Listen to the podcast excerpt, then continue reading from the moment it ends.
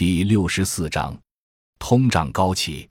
巴西过去曾经饱受超级通胀之苦，近年更是陷入经济增长放缓、通胀率恶化的滞胀困局。巴西地理统计局公布的数据显示，二零一五年十一月的年度通胀率高达百分之十点四八，创十二年来最高纪录。其后，受国际大宗货物和汇率变动影响，虽通胀率略有下降。但二零一六年全年的通胀率仍然高达百分之六点二九，与八月统计的过去十二个月的年化通货膨胀率仍达百分之八点九七。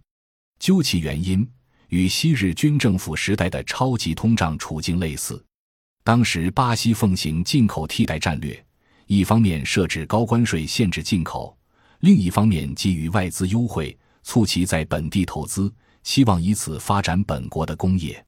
缺乏国际竞争力的本国产品，大部分只能通过国内消费来消化。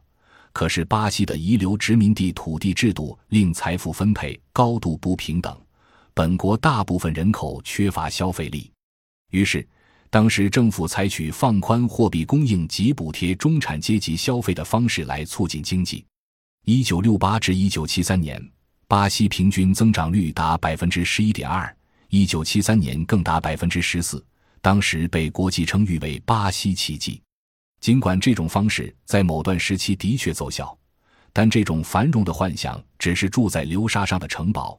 它极度依赖外国资本流入。当时欧美在二战后经济复苏及繁荣期所累积的资本，需要在国际寻找投资机会。巴西吸引外资的政策正好受惠于此。当国际经济形势发生转变时，这繁荣的幻想就破灭了。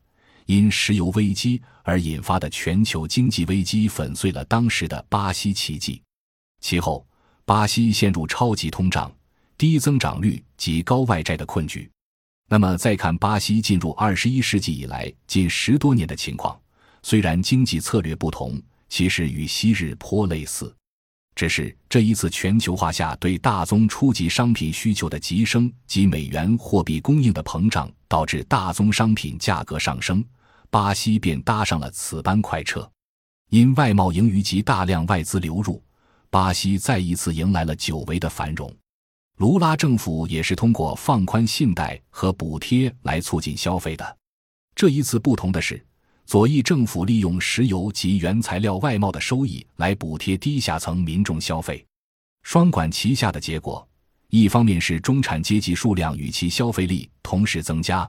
另一方面是低下层民众也具有了消费能力，但制造业没有相应发展，反而受资源出口扩张而出现收缩。结果，巴西近年 GDP 大部分是由国内消费来支撑的。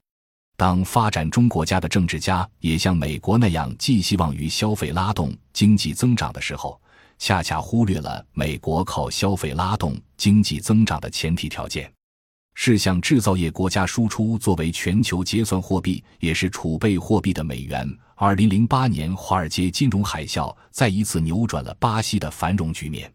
铁矿石等巴西主要出口商品的价格在二零一一年开始滑落，国际原油价格也在二零一四年开始急速下降。